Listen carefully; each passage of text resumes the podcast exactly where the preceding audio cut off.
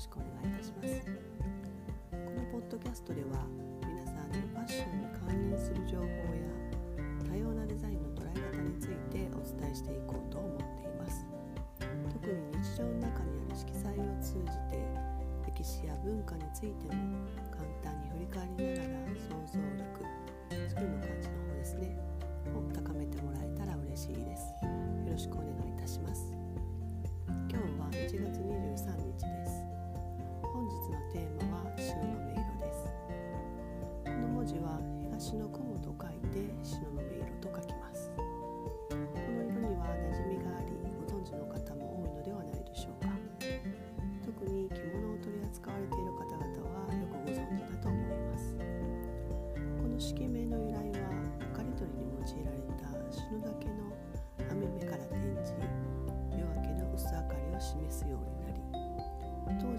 活では篠岳で作られた網戸の網目にあたるものを篠の目と呼んでいました。そうした篠の目から差し込む明け方の東の雲が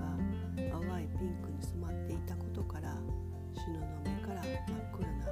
室内へ明かりが差し込んだ光の色を篠の目東の雲と書くようになりました。ここからが別名はあけぼの色ということから色名になった時代を遡ってみると諸説があり明治期の華やかな色の流行色の一つということ。別な説では江戸時代からという説もあります。また日本古来の伝統色ではなく欧米の伝統色オーロラの訳語として登場した。た少女の晴れ着などに用いられ伝統色では桃花色の色味に近いともあります。皆様はどちらの方がしっくりと想像できますか？特に篠の目色あけぼの色桃花色という3つの色名から実際に声を出し読んでみた声の響きからも想像してみてください。その上で本日のテーマである篠の目色に絞って想像してみてください。どんな色が浮かんできましたか？想像する際は特に明かり取りに用いられた篠岳の網目から転じ夜明けの薄明かりを示すようになり当時の生活では篠岳で作られた網戸の網目にあたるものを篠の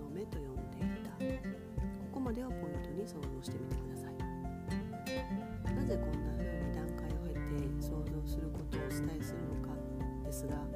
これは経営戦略のケーススタディの学びと似ています。ケーススタディではあえて文章の区切りの良い箇所を段落ごとに開業しその分析分節をランダムかつつながりのあるように位置を変更している時もあります。その中から本質的な問題点と改善点を見つけ出すことを目的として学んでいきます。これと同じ考え方をするのがファッションのデザイナーの仕事です。意外かもしれませんがファッションデザインの世界は何もラグジュアリーブランドのように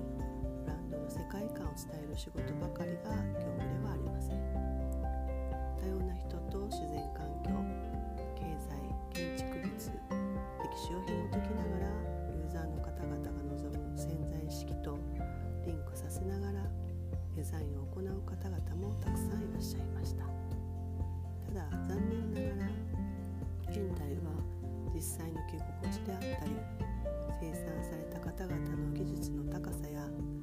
小さな事業者でも良い製品を作られることをあまり知る機会はありません。また反則方法を間違えれば伝わることもありません。そうした方々の現状や高価な技術とともに安価な重量製品であってもほとんど同じ形に仕上げる日本らしい技術の高さも知り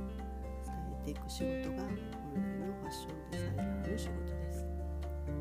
その際に大切になってくるのは五感に響くデザインです。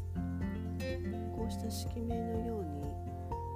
色名がついた歴史や情景を思い起こすことと同じように生産された方々を思い起こしていただけるように五感で感じていただくエクササイズをポッドキャストでお伝えしています。そうした生産者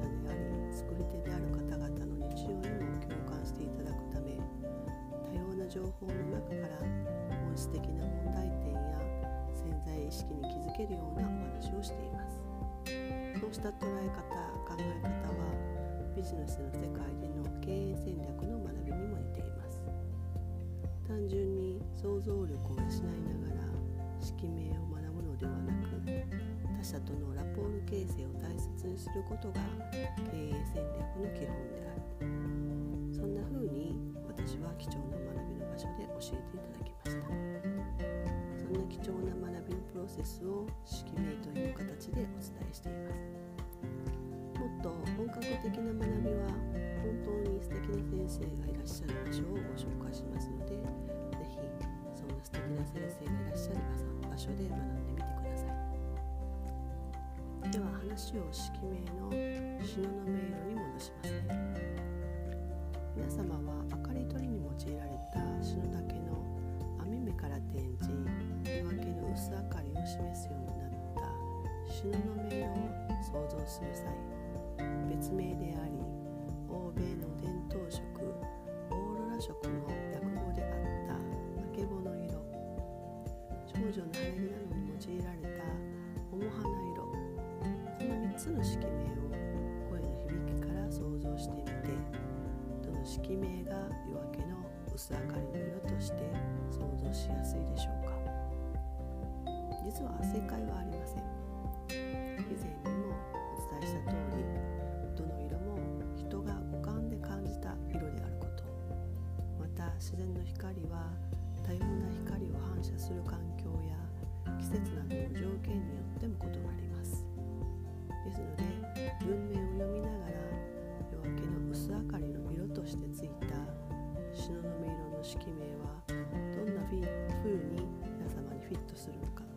重要になってきます。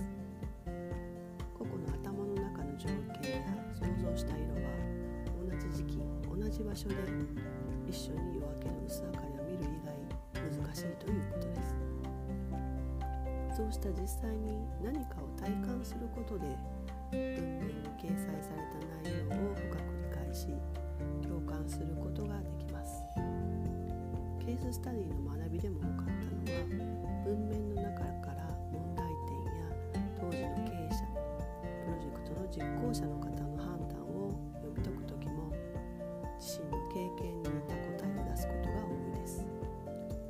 した時ケーススタディはあくまでケースであって表面上の経営戦略を見つけるのではなくなぜそうした判断を行ったのかまたその判断を実際に自身がする立場になった時どういった改善ができるのかを思考する際はケーススタディの中にある経営者の理念や信念当時のユーザーに対する問題点を見つける必要があります。際に必要なのが共感力です。共感力はほとんどが体験によることが多いです。前述した通り体感を通じて人は共感するからです。ですのでできるだけ皆さんも多様な方々とご縁をいただく際は認知バイアスを取り除き子供心に戻って多様な体験談を聞かれることをお勧めします。昨日のスラブシ色のように難しいことを考えず自然の摂理に沿った観察や体感をする方がより良い改善点が見えてくると思います。そうしたことを事実上自然と学んできたことからかことなのか懐かしい趣のある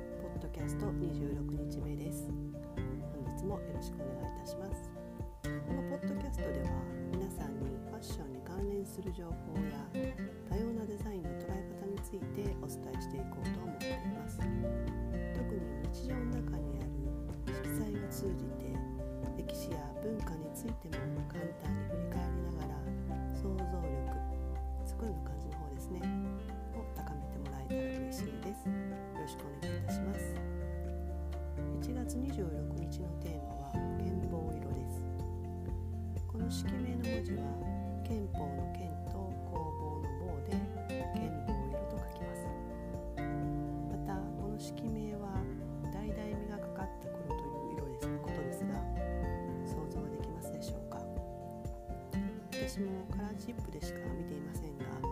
黒というよりもダークブラウンに近いです。そしてこの式名は京都で染屋を営んでいた吉岡健坊さんという方が考案された色ということからついた式名だそうです。吉岡健坊さんは兵法師範吉岡流憲法の祖でもあったそう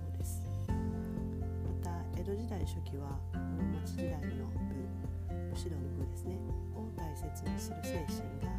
色濃く残っていた時代であったことからもこうした威厳ある色が誕生したと言われています。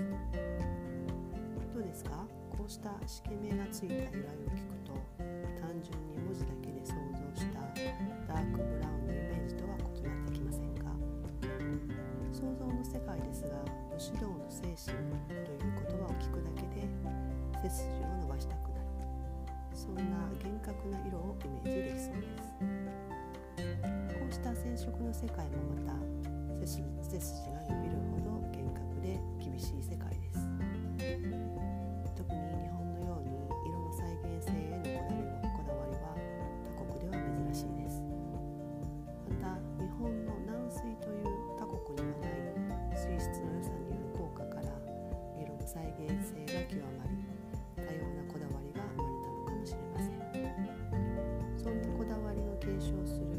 仕事での染色現場では水を何度も使うため冬場でも寒い場所で真水を使って染めていきます。そんな場所で再現性のある色を出し続ける職人さんは日本人らしい勤勉で真面目な方々が多いです。またそうでないと務まりません。そんな日本らしさを実感したのは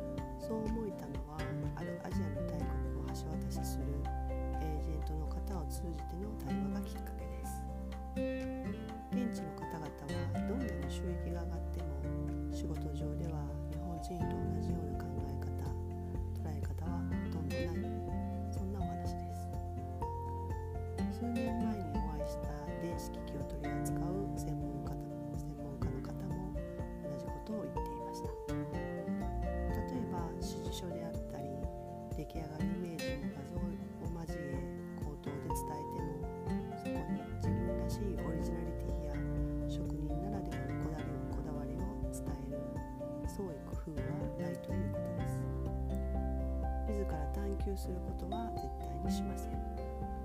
た指定された内容以外は動きません。たとえその指示書通りに作ったら動かない電子機器になることが分かっていても言われた通りしか動きません。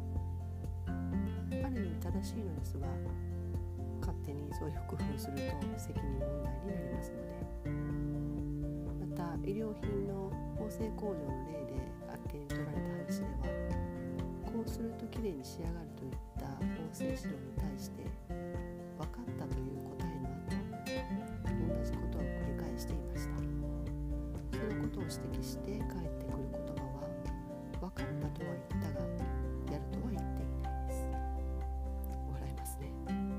それだけ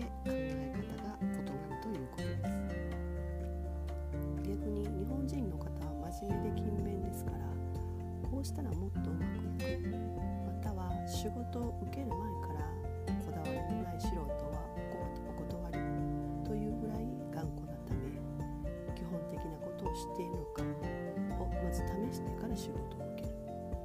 それぐらい真面目であり誠実です頑固さを抜けばですがそれほどにこだわりが強い日本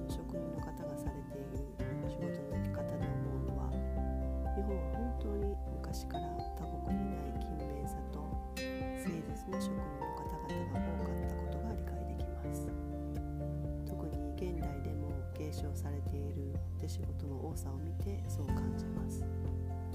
そんな染色の職人さんがこだわった剣棒色は色の原理からしても難しい領域です。色の見え方の原理はいろいろありますが大まかに分けると下方混色と原方混色に分けられます。後者の原方混色の原理を使い染料で繊維を染める際は C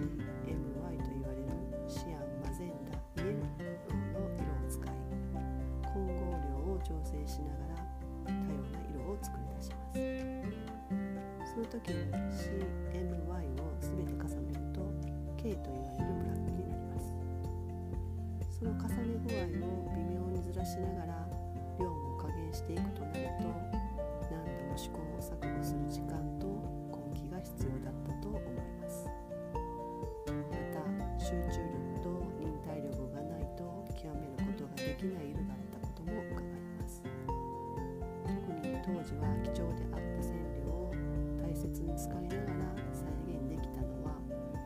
武士道の精神を持っていた吉岡健坊さんだからこそ可能だった。だからこそついた宿命だった。そんな気がします。